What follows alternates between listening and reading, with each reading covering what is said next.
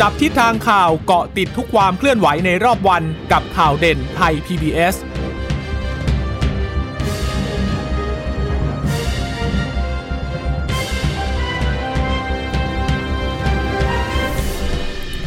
สวัสดีค่ะ สวัสดีคุณผู้ชมทุกท่านนะคะ ที่รับฟังข่าวเด่นไทย PBS ค่ะ วันนี้ดิฉันเพิ่งนภาคล่องพยาบาลกลับมารับหน้าที่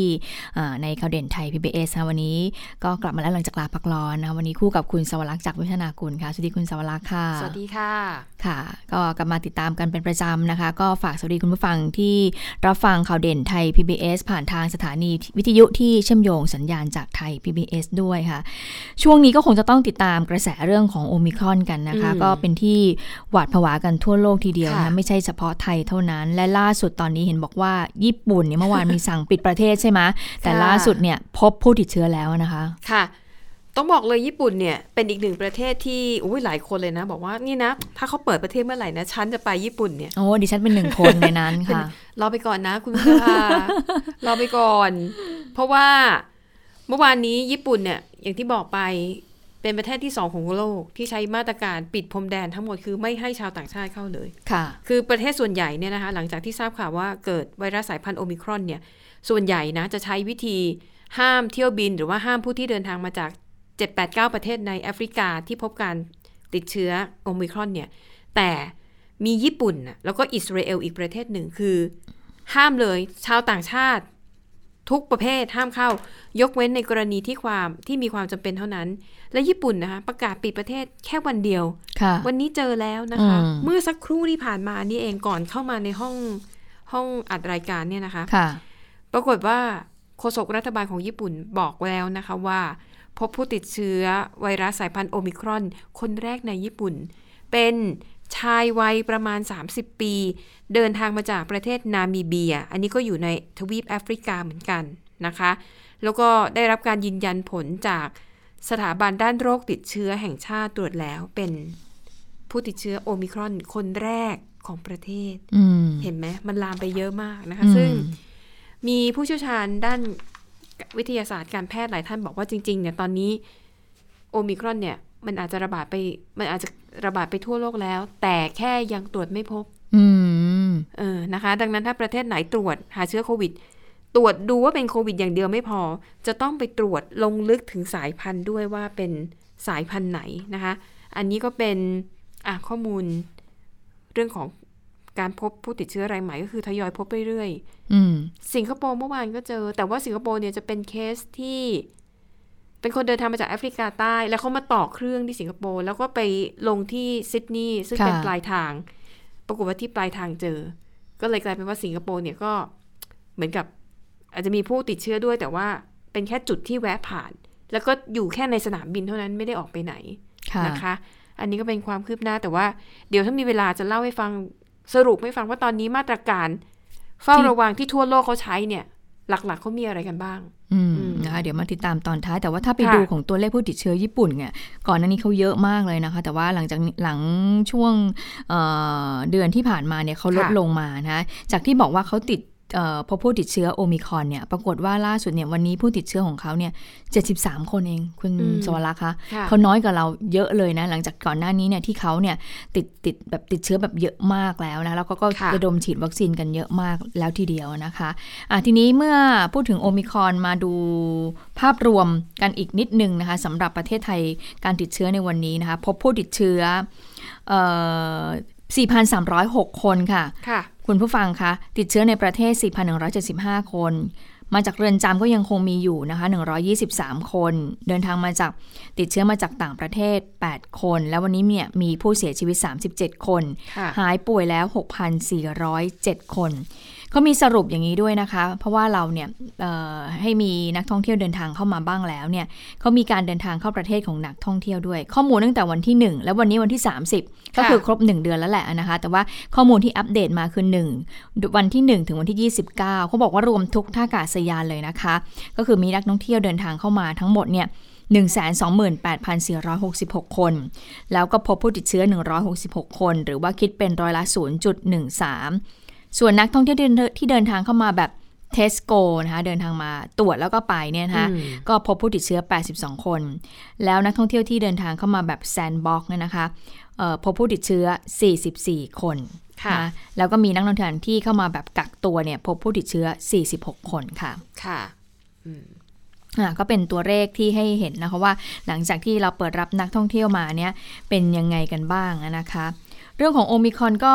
เอ่ออยากก็มีนักวิเอ่อนักวิจัยหรือว่า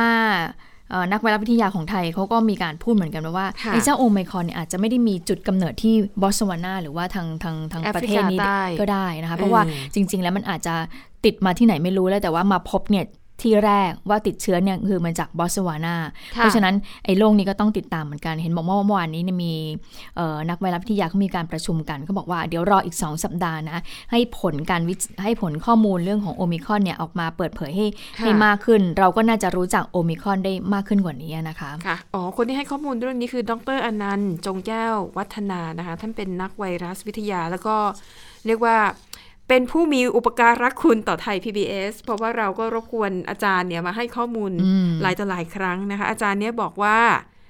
คนที่ตรวจพบเชื้อครั้งแรกเนี่ย เป็นนักการทูตคือเดินทางมาจากหลายประเทศ แต่ว่าไปตรวจเจอเชื้อที่บอสวานาค่ะดังนั้นเนี่ยบอสวานาอาจจะไม่ใช่จุดกำเนิดเพียงแต่ว่าเป็นจุดที่ตรวจแล้วเจออืมนะคะ อันนี้ก็จะคล้าย ๆ กับจีนแหละ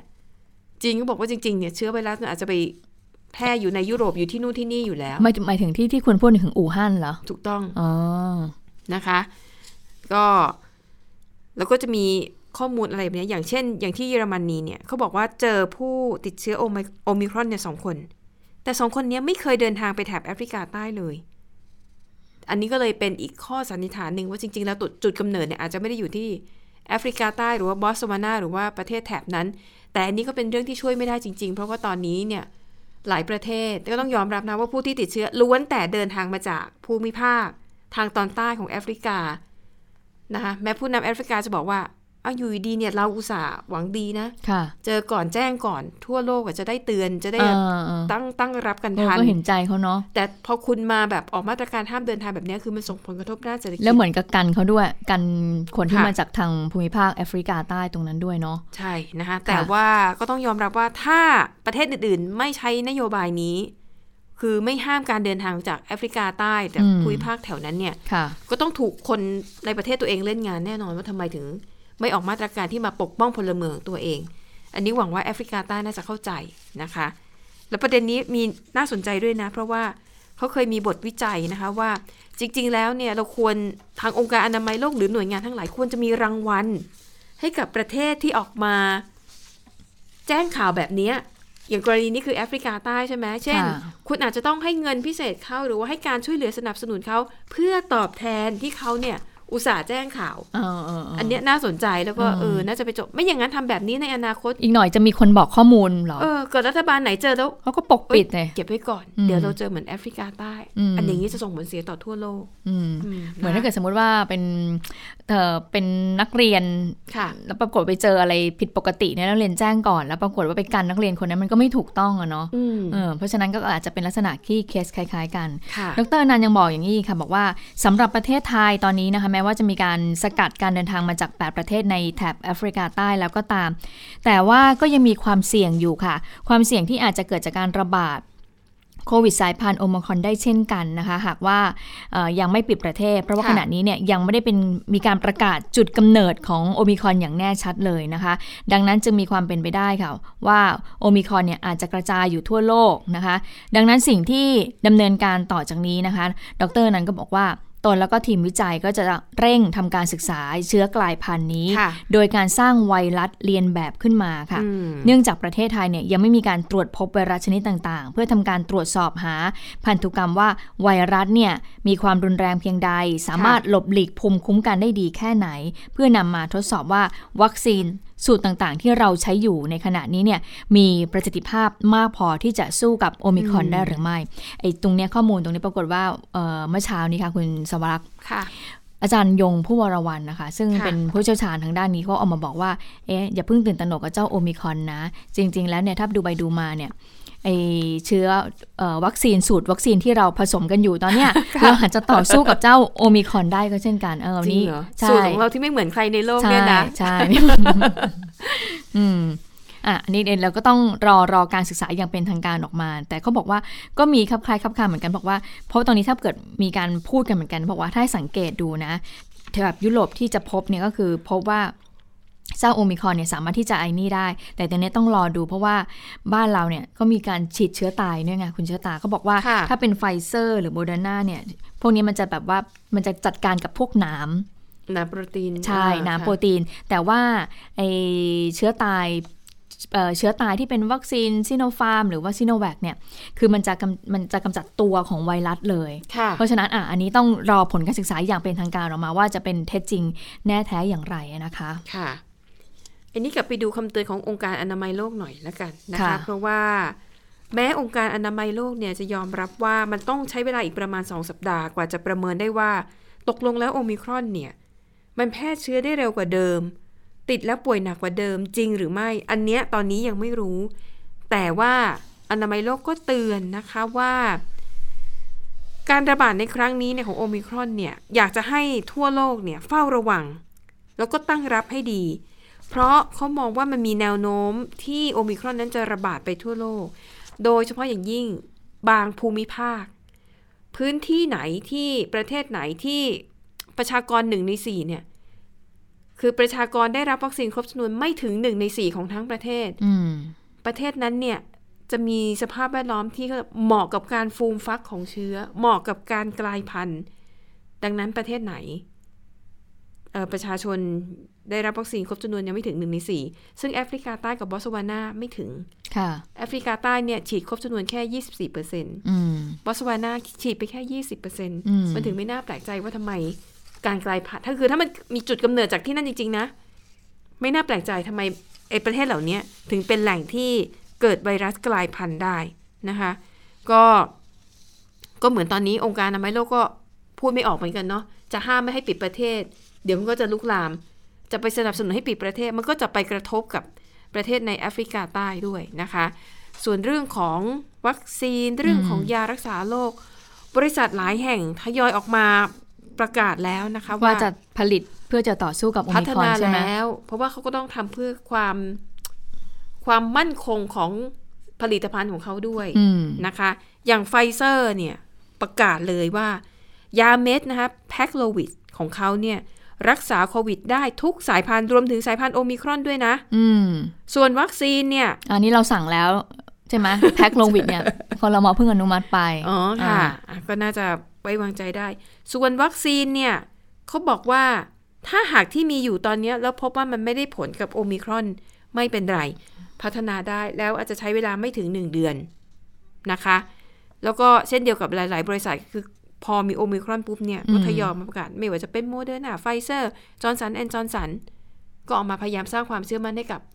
ผู้บริโภคอืมเพทั่วราะโลก แต่วัคซีนเนี้ยจริงๆดิฉันติดตามข่าวตั้งแต่ช่วงต้นๆที่มีการระบาดเขาก็ยืนยันว่าถ้าผลิตตัวตั้งต้นเสร็จแล้วเนี่ย เวลาจะพัฒนาให้มันรับมือกับ ไวรัสกลายจะพัง่ายนธุ์แล้วใช่ไหมจะใช้เวลาไม่นานเท่าไหร่อืมอืมนะคะค่ะโอเค เพราะฉะนั้นเนี่ยตอนนี้เนี่ยหลาย ๆ บริษัทก็ต้องออกมาบอกว่าพร้อมที่จะผลิตยาเพื่อที่จะต่อต้านไวรัสกลายพันธุ์นี้ เพราะฉะนั้นหลังจากนี้ต้องดูนะว่า บริษัทยาบริษัทไหนที่จะเป็นบริษัทแรกนะ ที่ประกาศออกมาอย่างชัดเจนค่ะว่าจะต่อสู้กับเชื้อโอมิครอนได้นะคะค่ะอะและแน่นอนค่ะว่าเจ้าโอมิครอนเนี่ยมันก็กระเทือนต่อการท่องเที่ยวของบ้านเราแน่นอนอืมเอ่อและไม่ใช่แค่ท่องเที่ยวในไทยเท่านั้นท่องเที่ยวทั่วโลกตอนนี้นเพราะว่าหลาย ๆ ประเทศก็เริ่มเปิดประเทศ และยิ่งใกล้กับช่วงของเทศกาลปีใหม่โอ้ด้วยใช่ไหมจะบอกว่าโอมิครอนนี่มันมาจังหวะเออช่วงทำมาหากินเลยนะ ช่วงเทศกาลเนี่ย อย่างวันนี้ในในจับตาสถานการณ์ที่โต๊ะข่าวต่างประเทศก็ได้มีการวิเคราะห์ค่ะบอกว่าโอมิครอนอาจจะเป็นดับฝันก็ได้นะ ดับฝันของธุรกิจท่องเที่ยวทั่วโลกอย่างตอนน้อยนี้อเนี่ยยู่นะ จะไปญี่ปุ่นก็ไปไม่ได้แล้วอืมอุตส่าห์เก็บเงินมาทั้งสองปี งั้นเก็บต่อ เก็บต่อไปนะคะ เก็บต่อไปเพราะฉะนั้นปีหน้าอาจจะมีเงินมากขึ้น แล้วอาจจะได้ไปประเทศที่อยู่ไกล ๆ มากกว่านี้นะคะค่ะอะทีนี้แน่นอนว่ามันมีผลกระทบกับไทย แต่ทีนี้ไทยเนี่ยก่อนหน้านี้เนี่ยเอ่อก่อนที่เจ้าจะจะมีเจ้าโอมิครอนเข้ามาเนี่ยนะคะเอ่อประเทศไทยก็บอกว่าเดี๋ยว 16 ธันวาคมเนี่ยนักท่องเที่ยวที่จะเดินทางเข้ามาเนี่ยก็คือค่ะว่าไม่ต้องตรวจ RT-PCR แล้วค่ะคุณสาวรักษ์อืมแต่ว่าจะให้ไปใช้ ATK แทน แต่ว่ามันก็จะต้องแบบ ตรวจตรวจเจ้าตรวจโควิด -19 ก่อนนะคะตรวจหาเชื้อโควิด -19 ก่อนที่จะเดินทางค่ะและเมื่อลงมาจากเครื่องเนี่ยก็ตรวจหาเชื้อ ATK ใช่ไหมคะค่ะปรากฏว่าวันนี้ค่ะ ทางผู้สื่อข่าวเนี่ยก็ไปสอบถามกับคุณสาธิตปิตุเตชะนะคะรัฐมนตรีช่วยว่าการกระทรวงสาธารณสุขเอ่อวันนี้เนี่ยที่ผู้สื่อข่าวไปถามรัฐมนตรีช่วยเนื่องจากว่าคุณอนุทินค่ะ คุณสวรักษ์ค่ะค่ะคุณอนุทินเนี่ยเดินทางไปประชุมเอ่อเรื่องของ ไปประชุมที่สวิตเรื่องขององค์การอนามัยโลกนี่แหละค่ะอืมก็คาดว่าคงจะมีการหารือเรื่องของไวรัสกลายพันธุ์โอมิครอนด้วย ทีนี้เมื่อคุณอนุทินไม่อยู่นะคะ ทีนี้นักข่าววันนี้เจอคุณสาธิตเนี่ยที่คอที่ที่ประชุมคอรมอที่ทำเนียบรัฐบาลก็เลยถามว่า เอ๊ะเอ่อหลังจากนี้เนี่ยทางสาธารณสุขจะมีการปรับมาตรการยังไง คุณสาธิตก็บอกว่าวันนี้ทางกระทรวงสาธารณสุขค่ะ จะเตรียมเสนอคอรมอให้แก้ไขมติสบค สบคก่อนหน้านี้นะคะที่เอ่อให้ใช้วิธีตรวจแบบ ATK นะคะก็คงจะต้องไปกลับให้ไปตรวจแบบ RT PCR เหมือนเดิมนะคะเรามีเสียงช่วงนี้ของคุณสาธิตไปฟังกันค่ะสำหรับวันนี้ความคืบหน้านะครับ เดี๋ยวกระทรวงสาธารณสุขจะขอให้คอรมอได้มีการแก้ไขมติสบคที่เสนอให้มีการตรวจ ATK แทน PCR ในวันที่ 16 ธันวาเนี่ยให้กลับไปใช้ให้ตรวจ PCR เหมือนเดิมนะครับ ก็คือใช้ให้ให้ใช้มติคอรมอเพื่อแก้ไขมติสบคที่พิจารณามีมติไปแล้วครับเพื่อเป็นการคัดกรองอย่างเข้มข้นสำหรับผู้ที่เดินทางมาจาก 63 ประเทศนะครับ แล้วก็การพิจารณาให้นักท่องเที่ยวต่างต่างประเทศเดินทางมา ก็จะไม่มีเพิ่มจาก 63 ประเทศนี้นะครับ จะพิจารณาว่าถ้าในส่วนไหนที่มีความเสี่ยงในประเทศไหนก็อาจจะมีการลดลงจะไม่เพิ่ม อันนี้จะเป็น 2 มาตรการที่เป็นการคัดกรองในระบบ T Test and Go นะครับที่จะเดินหน้าต่อไปในส่วนของคนทั่วไปที่บอกว่าตรวจ ATK ตอนนี้ผล ATK ตอนนี้ก็ไปยืนยันไม่ได้เลยนะครับเวลาที่สมมติว่าจะไปหน่วยงานแต่ละหน่วยงานของราชการนี่อะไรแบบนี้ที่ใช้เอ่อสำหรับภาพรวมของประเทศไทยขณะนี้เรายังไม่พบโอไมครอนนะครับแต่ว่าเอ่อในกรณีที่เดินทางจากต่างประเทศเนี่ยจำเป็นต้องตรวจแบบ PCR เพื่อความแน่นอนนะครับเพื่อจะ คือถ้าตรวจบวกก็ต้องไปตรวจอีกครั้งหนึ่งว่าเป็นโอไมครอนหรือไม่นะครับ แต่ว่าสำหรับการใช้มาตรการในกรุงเทพก็ยังคงอันไหนที่ยังคงใช้ ATK ก็ยังคงใช้ ATK เหมือนเดิม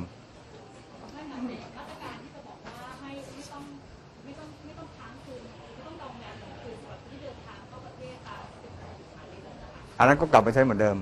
ก็คือต้องต้องตรวจ PCR แต่ว่าการตรวจ PCR เนี่ยมันขึ้นอยู่กับระยะเวลาที่จะต้อง รอผลตรวจเป็นลบซะก่อนนะครับ ซึ่งอันนี้เดิมเนี่ยมติสบคเราแก้ว่าไม่ต้องจองแล้วในใน Thailand Pass เนี่ยก็ไม่ไม่ต้องจอง แต่ว่าขณะนี้เนี่ยก็ต้องหารือว่าถ้าเรากลับมาตรวจ PCR เหมือนเดิมเนี่ยนะครับ ซึ่งต้องขึ้นอยู่กับระยะเวลา ถ้าถ้าต้องใช้ระยะเวลา 8 ชั่วโมง หรือ 6 ชั่วโมง ก็จำเป็นต้องให้นอนค้างคืนอีกหนึ่งคืนครับ อืมอันนี้ก็คือเป็นสิ่งที่คุณสาธิตเนี่ยค่ะบอกเอาไว้นะคะก่อนที่จะเข้าประชุมคอรมอเรื่องของการที่จะให้คณะรัฐมนตรีเนี่ยแก้ไขมติของสบคกรณีการใช้การตรวจแบบ ATK นะก็ก็ให้กลับมาใช้ RT-PCR เหมือนเดิมนะคะอือฮึซึ่งหลังจากที่มีการประชุมคอรมอเสร็จนายกก็ออกมาพูดถึงเรื่องนี้ด้วยตัวเองเลยนะคะ ใช่ค่ะ ก็พลเอกประยุทธ์จันทร์โอชานายกรัฐมนตรี และก็รัฐมนตรีกลาโหมนะคะ ก็บอกว่า พูดถึงสถานการณ์การระบาดเนี่ยของอืมโอไมครอนนะคะบอกว่าจากเดิมเนี่ยก็จะเปลี่ยนให้ตรวจ ATK สำหรับคนที่เดินทางเข้าไทยแต่ว่าล่าสุดเนี่ย ก็คงต้องกลับไปตรวจแบบ RT-PCR เช่นเดิม เราไปเสียงเราไปฟังเสียงของนายกรัฐมนตรีกันค่ะต้องระวังเขาแก้ไขนิดหนึ่งเพราะสถานการณ์ในโอไมครอนระบาดอยู่ตอนนี้นะก็ต้องเดิมมันจะขอลดเป็น ATK ใช่ไหมตอนนี้ก็กลับมาใหม่ ก็ต้องเข้าใจนะเข้าใจนะ ต้องระมัดระวัง วันนี้ก็ในส่วนของภาคผมก็ทราบจากคุณภาคเรื่องการจัดเลี้ยงก็เลื่อนไปแล้วนะพราะเห็นในเรื่องของความปลอดภัยเรื่องโควิดนะรัฐบาลก็จำเป็นต้องต้องทำนะโดยเฉพาะพรรคร่วมรัฐบาลก็เห็นตรงกันเลื่อนไปไม่มีกำหนด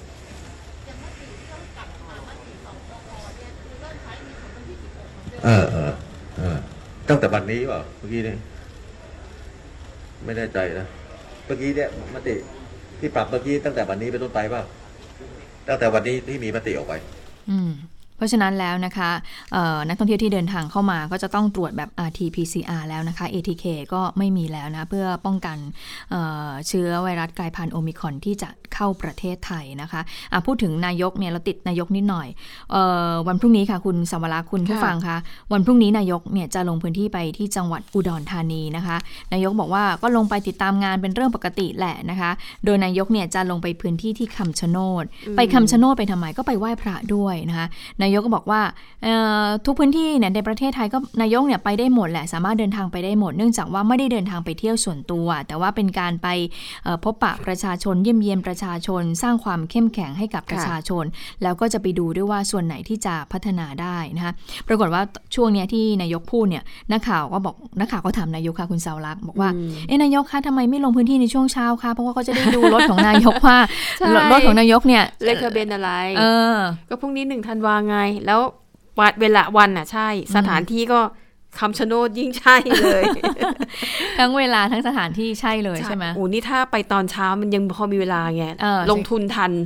ยังซื้อยังไปซื้อสลากกินแบ่งรัฐบาลทัน หรือจะไปซื้อแบบอะไรนะโพยอะไรจะไม่รู้ไม่รู้อ๋อไม่รู้ไม่ไม่รู้จักอะไม่รู้ยังจักยังยังไปอะพูดง่ายๆยังยังยังจะยังจะยังสามารถตัดสินใจในการลงทุน และดำเนินการในช่วงเช้าได้ทันแหมคุณพูดซะสวยใช่ไหมอะเป็นว่ายังยังได้ทานทีนี้ แต่นี่แหละนายกไปตอนบ่ายเหรอ ใช่ นายกไปตอนบ่าย ก็ทีคือนี้ไม่ทันแล้วสิ เออนายกเนี่ยพอพอพอผู้สื่อข่าวถามตรงนี้ไงดิฉันก็ฟังเสียงพอดีนะ นายกก็บอกเนี่ยเธอถามอะไรอย่างเงี้ย เธอไม่สนใจสิ่งที่ฉันจะลงพื้นที่ไปเลยใช่ไหมอะไรอย่างเงี้ยนะคะค่ะเออค่ะก็ต้องติดตามกันว่า เพราะว่านายกเนี่ยจะลงพื้นที่อืมไปในช่วงเช้านะคะค่ะเนี่ยมันนายกบอกไม่ได้สนใจประเด็นของฉันเลยนะ จะลุ้นหัวยอย่างเดียวใช่ไหมแต่ว่านายกก็พูดแบบว่าไม่ได้ไม่ได้คำๆเออไม่ได้โกรธไม่ได้อะไรนะนายกก็ค่ะบอกว่าอะก็จะลงพื้นที่แหละตามกำหนดการก็ลงพื้นที่ตั้งแต่เช้าแล้วก็จะเสร็จในช่วงเย็นนะคะค่ะอะ ส่วนคุณสวรักษ์คะคุณอนุทินว่ายังไงอย่างที่บอกคุณอนุทินเนี่ยเดินทางอยู่ที่นครเจนีวา ไปนครเจนีวาอืมสมาสมาพันธรัฐสวิตเนี่ยนะคะ เพื่อร่วมประชุมสมัชชาอนามัยโลกค่ะเอ่อปรากฏว่าเขาบอกว่าเอ่อคุณอนุทินเนี่ยก็มีการโทรศัพท์มาที่ประเทศไทยนี่แหละผู้สื่อข่าวคงจะมีการต่อสายพูดคุยถึงสถานการณ์โอมิครอนตอนนี้เพราะว่าคุณอนุทินก็เดินทางไปในพื้นที่เอ่อ ยุโรปตอนนี้ด้วย ก็คงจะต้องมีการหารือร่วมกันถึงการตอบโต้โรคระบาดระดับโลกด้วยเขาบอกว่าการเดินทางไปครั้งนี้ไม่ใช่แค่เอ่อหารือกันเฉพาะโควิด -19 แต่ดิฉันดูแล้วนะ ไปไปๆมาค่ะๆอาจจะต้องมีการหารือในประเด็นนี้เป็นเรื่องใหญ่อยู่เหมือนกันนะคะเพราะว่าเป็นสิ่งที่ทั่วโลกนั้นจับตาอยู่นะคะ คุณอนุทินก็บอกว่า ล่าสุดเนี่ยก็ได้มีการสั่งห้ามบางประเทศเข้าไทยแล้วนะคะที่มีการออกประกาศมาอย่างที่ได้รับทราบกันค่ะแล้วก็มีการปรับมาตรการให้บางประเทศเข้ามาแล้วเนี่ยต้องกักตัวในสถานที่รัฐจัดให้แบบไม่มีเงื่อนไขด้วยนะคะเอ่อส่วนเรื่องที่จะเปลี่ยน RT-PCR มาใช้แทน ATK คุณอนุทินก็บอกว่าก็สั่งให้ทบทวนแล้วนะคะ ก็ย้ำความปลอดภัยของประชาชนเป็นสิ่งที่สำคัญ แล้วก็กังวลใจมากที่สุด ในเอ่อคุณอนุทินยังพูดถึงเรื่องของการระดมฉีดวัคซีนด้วยนะคะเพราะบอกว่าตอนนี้เราต้องเสริมสร้างสร้างสร้างเกราะให้กับประชาชน ตอนนี้เนี่ยน่าจะเกือบถึง 100 ล้านโดสแล้วนะคะ ก็อยากให้ทุกคนน่ะรีบมาฉีดวัคซีน เพราะว่าเป้าหมายของกระทรวงสาธารณสุขเนี่ยปีนี้นะคะค่ะก็คือเออฉีดวัคซีนให้ได้ 120 ล้านโดสค่ะโอ้จะถึงเหรอ เป้าหมายหนึ่งร้อยล้านโดสนี่เหลือเวลาอีกเดือนเดียวเองนะอืมนะคะ เพราะว่าเมื่อวานเท่าที่ติดตามเนี่ย ฉีดไปได้แล้วเก้าสิบเก้าสิบกว่าล้านโดสนิด ๆ เท่านั้นเองเหรอแปลว่ายังไม่ถึงร้อยใช่ไหมเพราะว่าจยังริงๆไม่อะถึงเขาตั้งเป้านะค่ะว่าเดือนนี้จะต้องให้ได้ครบ100ล้านโดสอืมก็ต้องดูแลยากดูแลยากใช่ไหมคะค่ะอะไม่เป็นไรแต่ก็ฝากคุณผู้ฟังก็ว่าใครมีเพื่อนมีญาติสนิทที่ยังแบบว่าไม่ฉีดใช่วัคซีนก็ต้องค่ะเร่งให้ไปฉีดวัคซีนนะคะ และโอมิครอนเนี่ย มันมีอันที่สงส์ในข้อดีอย่างหนึ่งคือในหลายประเทศนะคะมีคนที่ยังลังเลไม่ยอมไปฉีด พอเห็นข่าวว่าโอมิครอนเกิดขึ้นแล้วเนี่ย เดินทางแบบรีบไปฉีดวัคซีนกันเลย เพราะว่าได้ยินข่าวแล้วก็คิดว่าโอมิครอนจะต้องร้ายแรงแน่ๆ ก็เลยทำให้ศูนย์ฉีดวัคซีนในหลาย ๆ ประเทศนะคะอืมมีคนเนี่ยเข้าไปใช้บริการมากขึ้นอะอันนี้ก็ถือว่าเป็นแง่มุมที่อ่าโชคดีไปส่วนหนึ่งนะคะ โอมิครอนมันกระตุ้นให้คนเนี่ย ออกมารับการฉีดวัคซีนได้มากขึ้นนั่นเองอืมนะคะค่ะอะโอเค ดิฉันเปิดมาละหมอพร้อม ดิฉันเข้าไปดูข้อมูลล่าสุดของการฉีดวัคซีนโควิด -19 ของไทยนะคะในค่ะช่วงเวลา 12นาฬิกา26 นาทีที่เขารายงาน ฉีดสะสมไปแค่ 93 ล้านโดสเองโอ้โห จากที่ตั้งเป้าไว้นะ วันนี้เนี่ยที่จะต้องให้ให้ครบ 100 ล้านโดสนะค่ะแต่ว่าขาดขาดไป 7 ล้านกว่าโดสนะคะอืมเออเพราะฉะนั้นเหลืออีกเดือนกว่าๆที่บอกว่าจะให้ครบ 120 ก็คงจะต้องเร่งรณรงค์ออกมามากกว่านี้แล้วค่ะ ให้คนไทยไปฉีดกันนะคะ อืมฮึอะไปดูผลพวงที่เกิดขึ้นนะคะ จากโอมิครอนนะคะเอ่อคือจริงๆตอนนี้ก็มีการแข่งขันกีฬาหลายหลายที่นะ ที่ทยอยเริ่มประกาศออกมาแล้วว่าเดี๋ยวขอให้งดไปก่อนนะคะค่ะแต่ว่าสำหรับการประกวดนางงามเอค่ะอยังมีต่อไหม Miss Universe 2021คุณต้องแบบคุณต้องส่งเสียงแบบนั้นด้วยสิ 2021 อะไรเนี่ยที่เหมือนเป็นนางงามเลยอะนะคะ from Thailand อย่างเงี้ยแหละเออใช่ใช่ปรากฏว่าที่กองประกวดค่ะ มีนางงามจากฝรั่งเศส เขาติดโควิด -19 ค่ะนะคะแต่ว่าทางกองประกวดเนี่ยบอกว่าการประกวดจะยังคงดำเนินต่อไปนะคะซึ่งปีนี้ค่ะการประกวด Miss Universe เนี่ยจัดขึ้นที่ประเทศอิสราเอล แต่ดิฉันว่าสาเหตุหนึ่งที่เขาเดินหน้าจัดตามแผนเดิมเพราะอะไรรู้ไหมค่ะ อิสราเอลเป็นหนึ่งในประเทศที่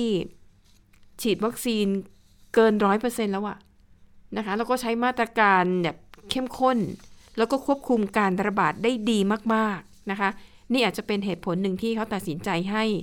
การประกวดนั้นเดินหน้าต่อไปนะคะ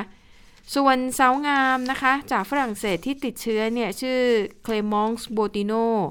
ตอนนี้ก็ถูกแยกตัวไปที่โรงแรมแล้ว ทีนี้เลยไม่แน่ใจว่าตัวเธอเนี่ยจะยังสามารถเข้าประกวดได้หรือเปล่า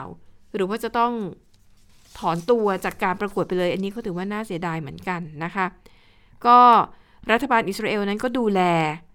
ผู้ที่เข้าร่วมประกวดในครั้งนี้อย่างเต็มที่นะคะ แล้วก็งานเนี่ยยืนยันจะดำเนินต่อไปตามแผนเดิม โดย จะมีการ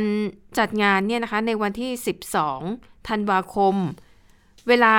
หนึ่งทุ่มตามเวลาในสหรัฐ มันจะตรงกับ7โมงเช้าของวันที่ 13 ธันวาคมตามเวลาในประเทศไทย มีสาวงามเข้าร่วมประกวด 80 ประเทศนะคะ ซึ่งในวันนั้นเนี่ยก็จะมีการประกวดในรอบชุดประจำชาติ ชุดราตรีแล้วก็ชุดว่ายน้ำแล้วก็รอบตอบคำถาม คือทุกอย่างเนี่ยกำหนดการเหมือนเดิมนะคะ ซึ่งทางกองประกวดบอกว่ามีการใช้มาตรการอย่างเข้มงวดในการป้องกันการระบาดของโควิด -19 มีการตรวจหาเชื้อโควิดทุกๆ 48 ชั่วโมง ก็คือทุกๆ 2 วันก็ต้องตรวจหาเชื้อนะคะ ซึ่ง อิสราเอลเนี่ยอย่างที่บอกเข้มข้นมาก เป็นประเทศแรกของโลกที่ใช้มาตรการปิดประเทศหลังทราบข่าว ว่ามีเชื้อกลายพันธุ์โอมิครอนนะคะ แล้วก็อิสราเอลเนี่ยพบผู้ติดเชื้ออย่างน้อยหนึ่งรายโอมิครอนนะคะ แต่สำหรับนางงามเนี่ยในรายงานข่าวยังไม่ได้ระบุว่าตรวจรู้หรือยังว่าเป็นโควิดสายพันธุ์ไหนค่ะนะคะอะแต่นี่ก็เป็นผลกระทบที่เกิดขึ้นจากโอมิครอนโอ้โหเรียกว่า กระทบทุกวงการอะ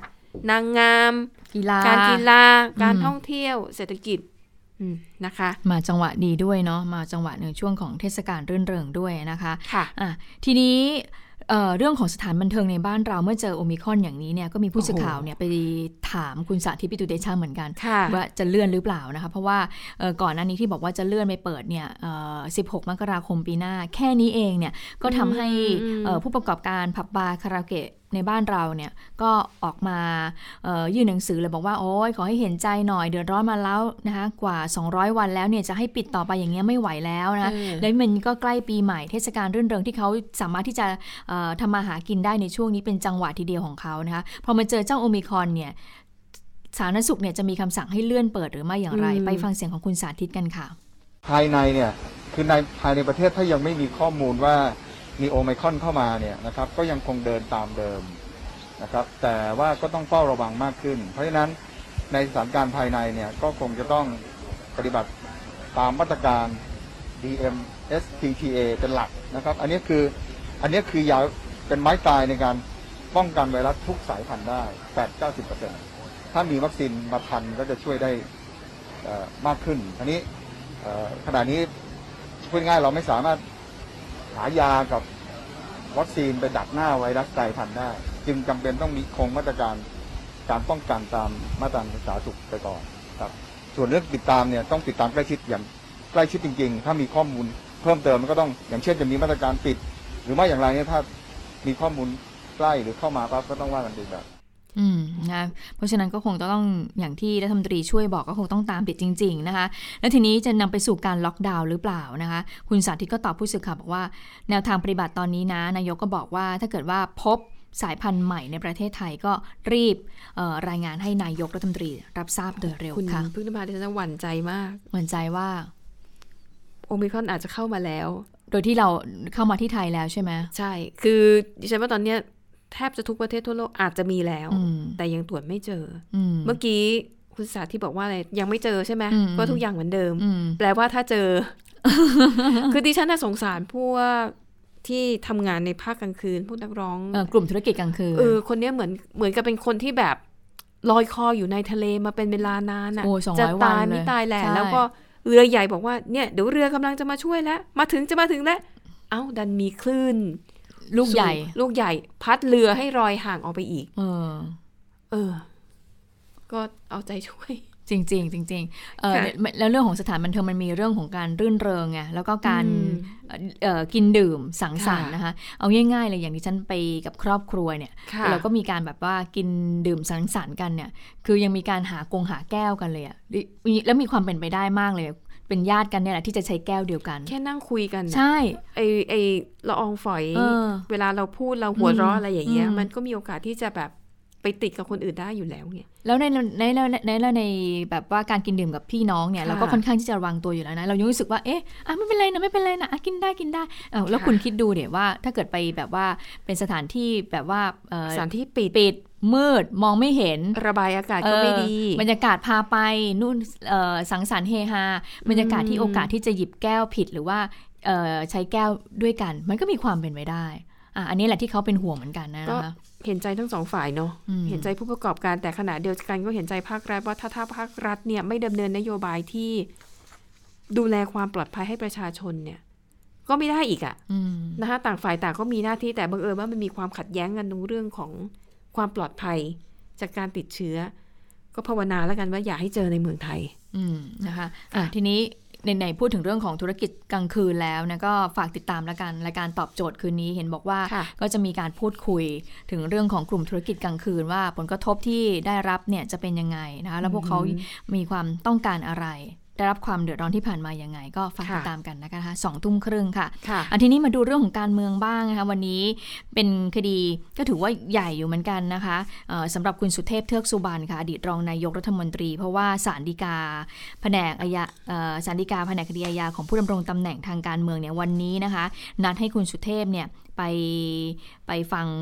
การวินิจฉัยของคดี หลังจากที่ปปชนั้นได้ยื่นฟ้อง ยื่นฟ้องในกรณีทุจริตจัดสร้างโรงพัก 396 แห่งค่ะค่ะที่ผิดมาตรา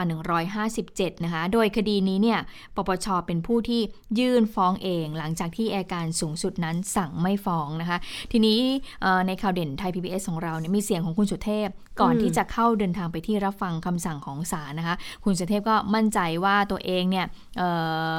สุจริตนะคะ ก็มั่นใจในข้อเท็จจริง ที่จะทำให้ศาลนั้นได้รับความกระจ่างนะคะ ไปฟังเสียงของคุณสุเทพกันค่ะ เอาว่าเฉพาะที่ปปชสอบสวนผมมานี่ก็เกือบสิบปีนะ นานมาก ชื่อเสียงก็ปนปี้หมดนะครับ ผมก็เป็นคนที่เคลื่อนไหวต่อต้านการทุจริตคอร์รัปชันในประเทศไทย แต่ว่าพอมาถูกข้อหาทุจริตคอร์รัปชันซะเองก็เสียหาย เสียความรู้สึกสำหรับพี่น้องประชาชนที่ร่วมต่อสู้กันมา ผมก็ถือโอกาสกราบเรียนว่า ผมมั่นใจในข้อเท็จจริงในกระบวนการยุติธรรมของประเทศไทย เพราะงั้นโอกาสนี้ก็จะได้พิสูจน์ข้อเท็จจริงกันในศาลสูงสุดของประเทศ ผมไม่ได้กระทำการใดที่ผิดมติคณะรัฐมนตรี ประการที่สองการสั่งการ การพิจารณากรณีต่างๆ เกี่ยวกับเรื่องนี้ที่มาถึงผมเนี่ย ผมก็ได้สั่งการอยู่บนพื้นฐานของข้อกฎหมาย ระเบียบปฏิบัติที่ที่ทุกหน่วยราชการเขาก็ต้องทำกัน ประการที่สามเนี่ยเมื่อผมได้ใช้หน้าที่ในฐานะที่เป็นผู้กำกับดูแลสำนักงานตำรวจแห่งชาติ ได้ตัดสินใจในแง่ของนโยบายนะฮะ ในแง่ของการที่จะต้องทำตามอำนาจหน้าที่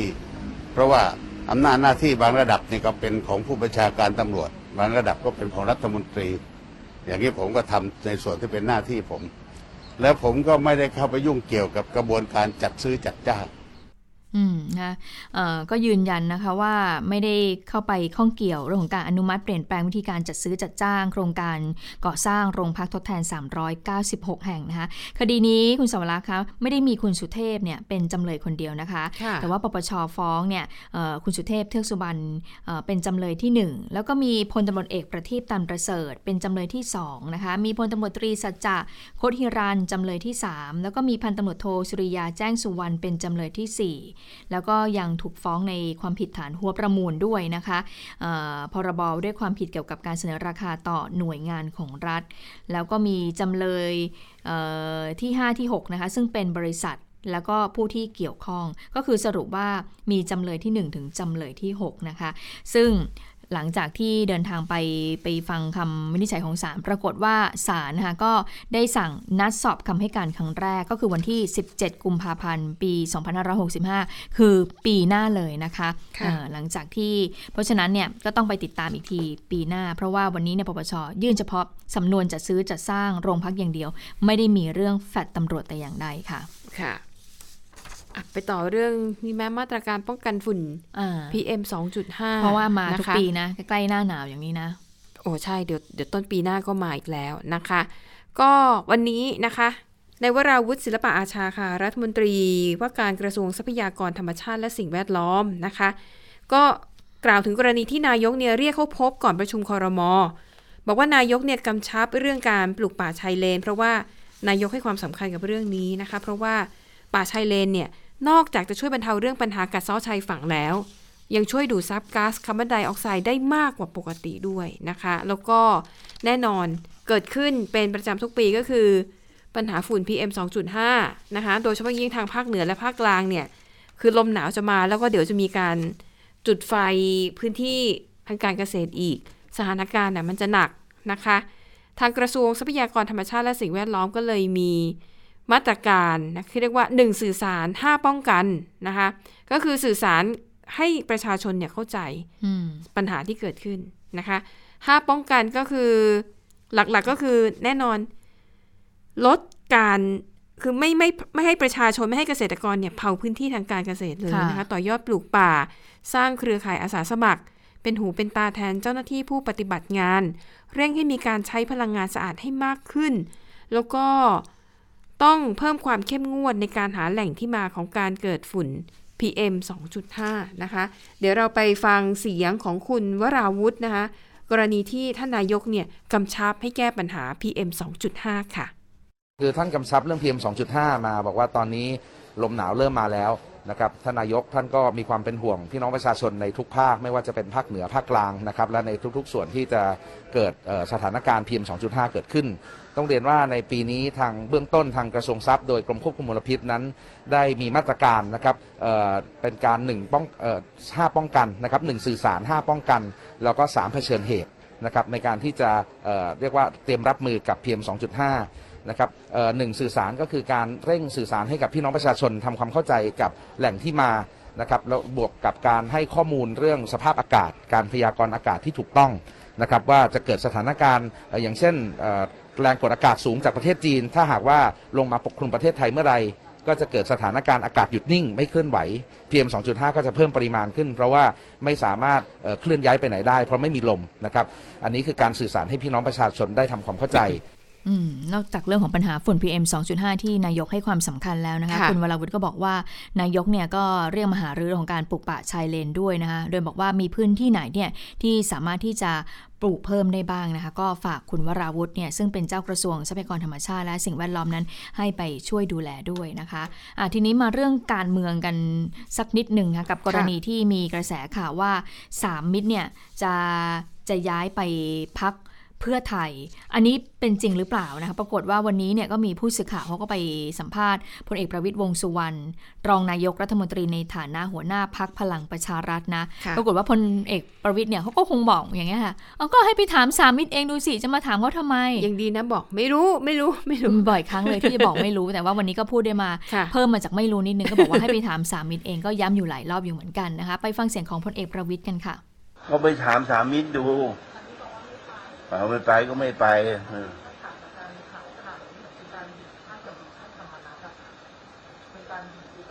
ปีบเลยนะ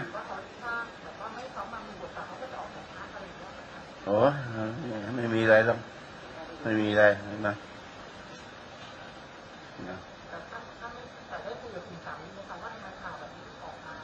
ก็ไม่ถามเขาไม่ใช่ไปถามผม ผมจะไปรู้ได้ไงแล้ว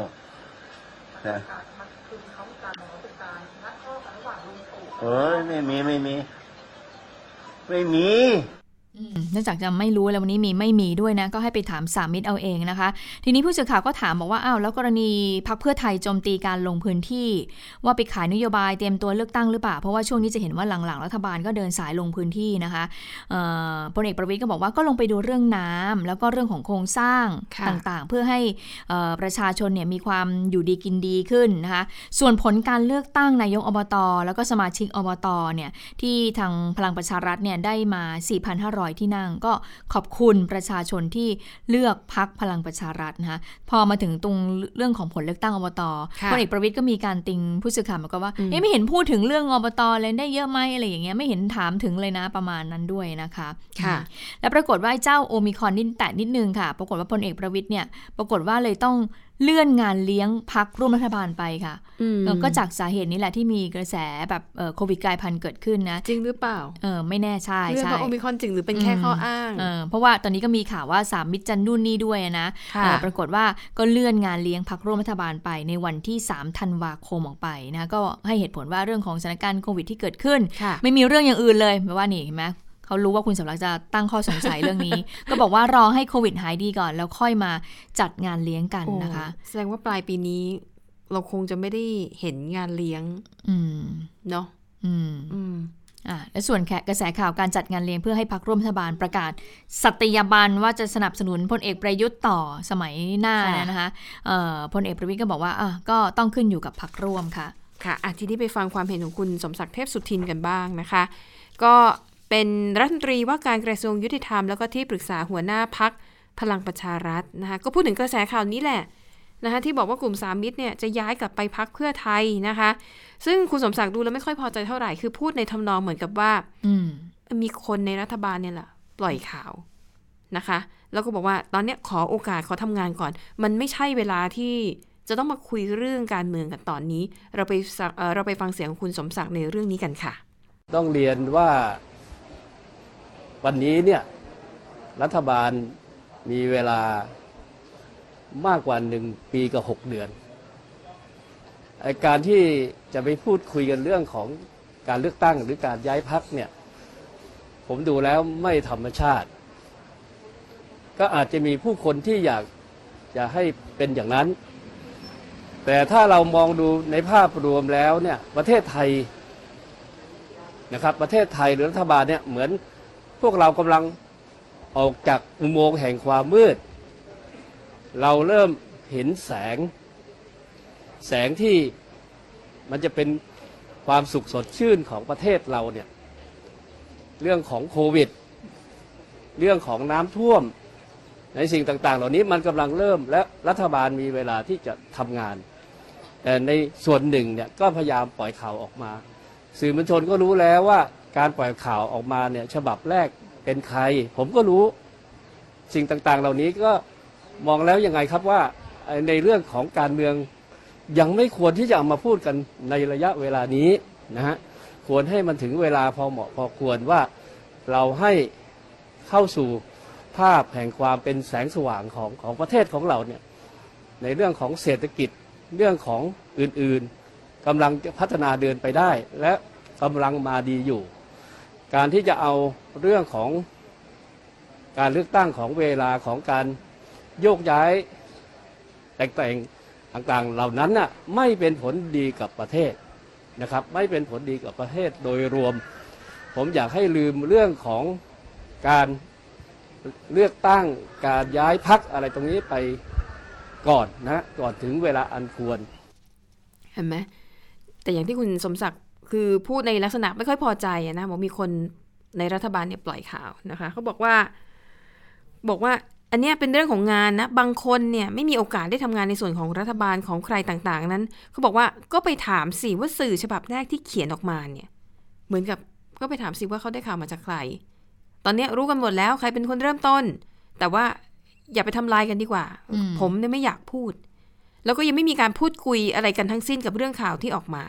นะคะ ยังไม่มีการเปลี่ยนแปลงไม่มีการพูดคุย อันนี้ก็เป็นคำยืนยันจากคุณ สมศักดิ์เทพสุทินค่ะมาเอ่อหนึ่งในสามมิตรอีกคนหนึ่งนะคะที่ออกมาพูดถึงเรื่องนี้ก็คือคุณสุริยะจึงรุ่งเรืองกิจค่ะรัฐมนตรีว่าการกระทรวงอุตสาหกรรมในฐานะที่เป็นกรรมการบริหารพักพลังประชารัฐด้วยนะ ก็กล่าวถึงกระแสข่าวเรื่องนี้บอกว่าก็ไม่ทราบนะว่าใครเนี่ยเป็นคนปล่อยข่าว แต่ยืนยันส่วนตัวเนี่ยไม่คิดจะไปร่วมงานกับพักเพื่อไทย รวมถึงไม่ทราบว่าคนที่ปล่อยข่าวเนี่ยมีวัตถุประสงค์อย่างไร แล้วก็ไม่ทราบว่าเพราะเหตุใดเนี่ยกลุ่มสามมิตรจึงต้องตกเป็นเป้าโจมตีบ่อยครั้งด้วยนะคะค่ะเอ่อทั้งนี้คุณสุริยะก็ย้ำว่าการเลือกตั้งครั้งหน้าเนี่ยกลุ่มสามมิตรก็ยังคงอยู่กับพลังประชารัฐนะ แล้วก็คงจะยังทำงานทางการเมืองร่วมกับพลเอกประวิตยต่อไป ทีนี้มีอีกนิดนึงค่ะ คุณสวรักษ์คุณผู้ฟังคะก็คือมีกระแสข่าวว่าคุณนิพิษอินทรสมบัติเนี่ยก็คือเอ่อเอ๊ะดิฉันดิฉัน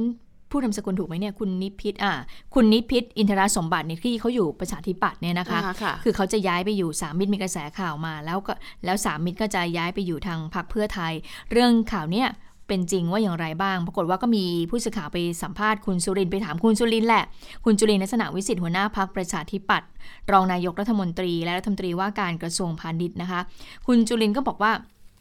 ก็บอกว่าไม่มีความเห็นเรื่องของคุณนิพิษนะ ก็บอกก็ย้ำว่าประชาธิปัตย์นั้นให้โอกาสกับทุกคน แต่ถ้าเกิดว่าไปถามคุณเทพไทยเสนพงศ์อดีตสสนครศรีธรรมราชพักประชาธิปัตย์ค่ะค่ะคุณเทพไทยเขาได้แสดงความคิดเห็นของเขาเนี่ยผ่านทาง Facebook นะ ก็บอกว่าถ้าเป็นจริงเนี่ยผมก็ไม่รู้สึกแปลกใจกับข่าวนี้เลยนะ เพราะว่าผมเนี่ย ได้พูดคุยปรับทุกข์ทางการเมืองกับคุณนิพิษมาโดยตลอดนะคะค่ะก่อนหน้านี้เนี่ยคุณนิพิษก็โทรมาพูดคุยกับผมว่าได้ตัดสินใจอย่างเด็ดขาดแล้ว ที่จะลาออกจากพรรคประชาธิปัตย์เพื่อที่จะไปร่วมงานกับกลุ่มการเมืองใหม่ เพื่อจะจัดตั้งเป็นพรรคการเมืองต่อไป คุณเทพไทยก็บอกว่า ก็ผมเนี่ยนะได้ถามถึงสาเหตุการตัดสินใจลาออกจากพรรคเพราะว่าคุณนิพิษเนี่ย เป็นสมาชิกเก่าแก่เลยนะ ที่อยู่กับพรรคประชาธิปัตย์เนี่ยเป็นเวลากว่า 30 ปีมากกว่าตัวผมเสียอีกนะคะการตัดสินใจที่จะทิ้งพรรคเนี่ยจึงไม่ใช่เป็นการตัดสินใจที่ง่ายอืมๆมันต้องมีเหตุผลที่สำคัญมากนะคะค่ะอืมแล้วคุณเทพไทยก็บอกว่าผมเนี่ยนะรู้สึกเสียดายที่ประชาธิปัตย์เนี่ยต้องสูญเสียสมาชิกคนสำคัญไปอีกคนหนึ่ง เพราะว่าคุณนิพิษเนี่ยคือสสของพรรคที่เอ่อสู้อยู่ในสภาผู้แทนราษฎรเนี่ยมาอย่างยาวนานแล้วก็ได้อย่างดุเดือดมากอภิปรายได้อย่างแหลมคมคนหนึ่งเลยแหละ สภาชุดนี้ถ้าขาดคุณนิพิษไป ก็ถือว่าขาดสีสันทางการเมืองไปพอสมควรเลยนะคะ แล้วก็คุณเทพไทยก็ทิ้งท้ายบอกว่าบอกว่าผมขอยืนยันอีกครั้งหนึ่งนะคะ ว่าผมเนี่ยเกิดทางการเมืองกับประชาธิปัตย์แล้วก็จะอยู่กับประชาธิปัตย์และพักประชาธิปัตย์คือพักสุดท้ายของผม ก็คือปิดท้ายด้วยเรื่องของตัวเองบอกว่า ก็คืออย่างไรแล้วเนี่ยคือก็ยังจะอยู่บ้านเดิมอยู่ก็คือพักประชาธิปัตย์นั่นเองนะคะค่ะ อะทีนี้ข้ามมาในต่างประเทศกันบ้างอืนะมคะอย่างที่เราบอกเกริ่นไว้อ่าว่าไปดูกันซิว่าใน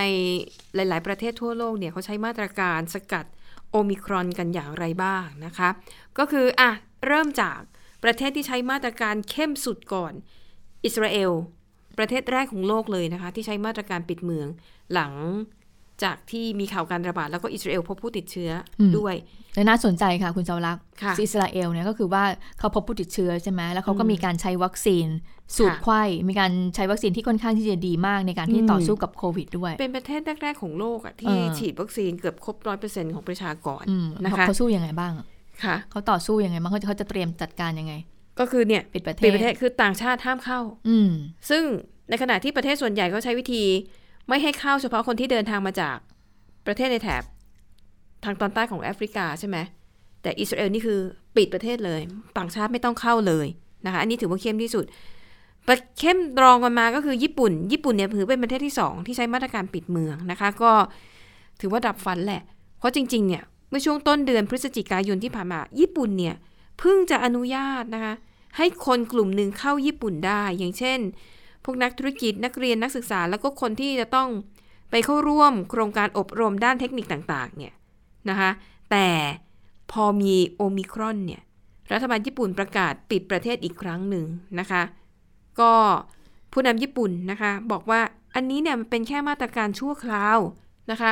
ซึ่งญี่ปุ่นเนี่ยก็จะบังคับใช้จนกว่าจะมีข้อมูลที่แน่ชัด เกี่ยวกับสายพันธุ์โอมิครอน ว่าตกลงเนี่ยมันระบาดได้เร็วกว่าเดิม และติดเชื้อแล้วอาการรุนแรงกว่าเดิมจริงหรือไม่ เบื้องต้นญี่ปุ่นประกาศจะปิดประเทศเป็นเวลา1เดือนอืมนะคะเขาบอกว่าจำเป็นต้องใช้มาตรการนี้ เพราะญี่ปุ่นต้องการหลีกเลี่ยง สถานการณ์ที่เลวร้ายที่สุดอืมนะคะ ใครจะไปขาน์ดาวน์ที่โตเกียวทาวเวอร์ไม่ได้แล้วนะโอ้ก็ดับฝันไปก่อนเนาะดับฝันไปก่อนเก็บตังค์เงินที่เก็บไว้ก็เก็บไปก่อนนะคะคุณผู้ฟังค่ะสะสมต่อไปเรื่อยอืมๆอาจจะได้ไปอยู่นานขึ้น ใช่ไหมอย่างตอนแรก plan ไปอยู่อาทิตย์หนึ่งตอนนี้เงินที่เก็บไว้ยังมีอยู่ก็ เก็บไว้ก่อน นะคะแต่ดิฉันกลัวว่าไม่ได้จะไม่ได้เก็บเงินไปเที่ยวสิ เพราะว่านะพอปิดประเทศต่างๆ เนี่ยบ้านเราเนี่ยมันก็เศรษฐกิจไม่ค่อยดีอ๋อใช่การจับจ่ายอะไรมันก็ไม่รายไม่ได้โอลดเคลงเอออมเพราะฉะนั้นแทนที่จะเอาเงินคงสงสัยคงต้องเอาเงินที่เก็บไปเที่ยวเนี่ยมาใช้จ่ายในประเทศแล้วแหละนะคะค่ะนะคะอะอีกประเทศหนึ่งเกาหลีใต้ค่ะก็เป็นอีกหนึ่งประเทศยอดนิยมของคนไทยเหมือนกันนะฮะแต่ว่าเกาหลีใต้เนี่ยไม่เข้มเท่าญี่ปุ่น เกาหลีใต้เนี่ยจะเหมือนส่วนใหญ่ในโลกค่ะ ก็คือ ห้ามชาวต่างชาติที่มาจาก 8 ประเทศในแอฟริกา เข้าเกาหลีใต้8ประเทศนั้นได้แก่แอฟริกาใต้บอตสวานา ซิมบับเว นามิเบีย เลโซโท เอสวาตินี โมซัมบิก แล้วก็มาลาวีนะคะ ส่วนใหญ่เนี่ยใช้นโยบายคล้าย ๆ แบบนี้ทั้งนั้นเลย เพียงแต่ว่าแตกต่างกันแค่ว่า บางประเทศอาจจะเป็น 7 8 9 ประเทศ แล้วก็เออระยะเวลาของคน แต่ยังไงอะพลเมืองอะเขาอนุญาตให้เข้านะค่ะเพียงแต่ว่าต้องเข้ามากักตัว ไม่ว่าจะฉีดวัคซีนครบหรือไม่ครบ ก็ต้องกักตัว กักตัวมากน้อยยาวนานแค่ไหนขึ้นอยู่กับนโยบายแต่ละประเทศอันนี้ไม่เท่ากันนะคะ เหมือนอย่างในอาเซียน ถ้าอาเซียนเนี่ยอินโดนีเซียนะคะเขาบอกว่าห้ามชาวต่างชาติที่อยู่ในแอฟริกา 8 ประเทศเนี่ยในช่วง 14 วันที่ผ่านมาที่อยู่ใน 8 ประเทศที่ว่านี้ ห้ามเข้าอินโดนีเซียนะคะฟิลิปปินส์ก็จะคล้ายๆกัน ฟิลิปปินส์เนี่ยห้าม 8-9 ประเทศนี้เข้าฟิลิปปินส์นะคะจะมีผลไปจนถึงวันที่ 15 ธันวาคมนี้ สิงคโปร์ก็คล้ายๆกัน สิงคโปร์นี่ที่เล่าไปแล้วว่า มีผู้ติดเชื้อโอมิครอนเนี่ย เดินทางมาจากแอฟริกาใต้แล้วก็แวะเปลี่ยนเครื่องนะคะไปลงปลายทางที่ซิดนีย์ของออสเตรเลีย ก็ล่าสุดสิงคโปร์ก็ประกาศนะคะว่า ถ้ามาจากแอฟริกาเนี่ยห้ามเข้าห้ามแวะเปลี่ยนเครื่องด้วยค่ะนะคะแต่พลเมืองแล้วก็ผู้ที่มีถิ่นพำนักเนี่ยยังเข้าได้อยู่แต่ก็ต้องกักตัวเหมือนกัน คือคุณพึ่งนภาอย่าว่าแต่ ประเทศในภูมิภาคอื่นเลยค่ะแอฟริกาด้วยกันเองอะอืมเขาก็ห้ามกันเองเหมือนกันนะอ๋อเหรอไอประเทศที่อยู่ในแอฟริกาทางตอนใต้อะก็ห้ามเหมือนกัน เพราะว่าพวกนี้มันมีชายแดนติดกันไงบางทีก็สามารถเดินเดินเท้าข้ามพรมแดนเข้ามาได้ อันนี้ห้ามเด็ดขาดเลยนะคะ แต่มีบางประเทศไม่ปรับกฎเกณฑ์อะไรเลย อันนี้ทายไม่ยากประเทศไหน ประเทศจีน อืมเพราะจีนเข้มอยู่แล้ว เข้มอยู่แล้ว จีนไม่ให้ชาวต่างชาติเข้าอยู่แล้วแล้วตอนนี้เขาก็ไม่ให้คนเขาออกด้วยใช่ไหม ใช่อืมจีนเนี่ยให้เข้าได้เฉพาะกรณีที่จำเป็นจริง ๆ ที่ดิฉันถามมา คือนักเรียนไทยที่ได้ทุนแล้วต้องกลับไปศึกษาต่อในจีนเนี่ยจะสองปีแล้วนะค่ะเขาบอกยังไงยังไงจีนก็ไม่ให้กลับอืมแต่ก็อาจจะมีนักศึกษาไทยบางคนที่อาจจะมีญาติอืมอยู่ที่เมืองจีน ก็จะเลี่ยงไปใช้วีซ่าประเภทประเภทว่าไปเยี่ยมญาติอืมอันนั้นนะเข้าได้ แต่อืมพอเข้าไปแล้วเขาก็ไปเจรจากับสถาบันการศึกษาเขาขอไปเรียนต่อจนจบนะคะ ดังนั้นเนี่ยจีนถือเป็นหนึ่งในไม่กี่ประเทศของโลกนะ ที่ไม่ต้องปรับมาตรการเพิ่มอืมเพราะของเดิมเข้มอยู่แล้วเพราะของเดิมเข้มอยู่แล้วใช่ไหมอะคะปิดท้ายนะคะไปดูเรื่องราวของประเทศบาร์เบโดสค่ะบาร์เบโดสเนี่ยก่อนหน้านี้เขาเรียกว่าเป็นหนึ่งในเครือจักรภพอังกฤษ ซึ่งจะมีเอ่อสมเด็จพระราชินีนาถเอลิซาเบธที่สองของอังกฤษเนี่ยทรงเป็นพระประมุขแต่ว่าวันนี้นะคะบาร์เบโดสนั้นเปลี่ยนระบบการปกครองแล้วค่ะ เปลี่ยนมาเป็นระบอบสาธารณรัฐ และประมุขของประเทศก็จะไม่ใช่สมเด็จพระราชินีนาถเอลิซาเบธที่สองอีกต่อไปแล้ว แต่ว่าผู้นำประเทศจะเป็นประธานาธิบดี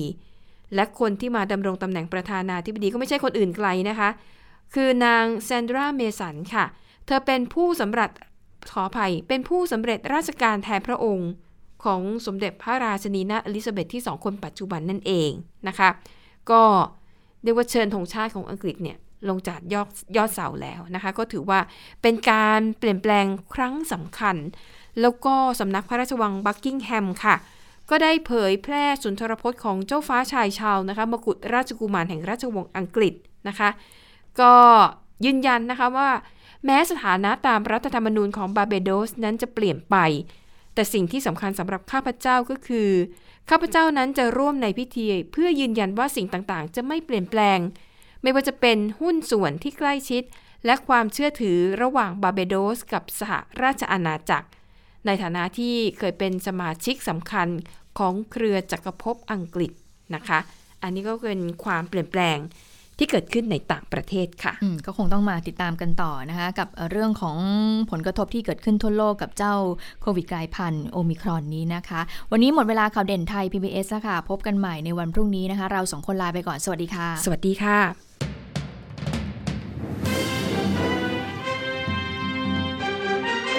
ติดตามข่าวเด่นไทย PBS ได้ทุกวันจันทร์ถึงศุกร์เวลา 15 นาฬิกา ทางไทย PBS Radio และติดตามฟังข่าวได้อีกครั้งทางไทย PBS Podcast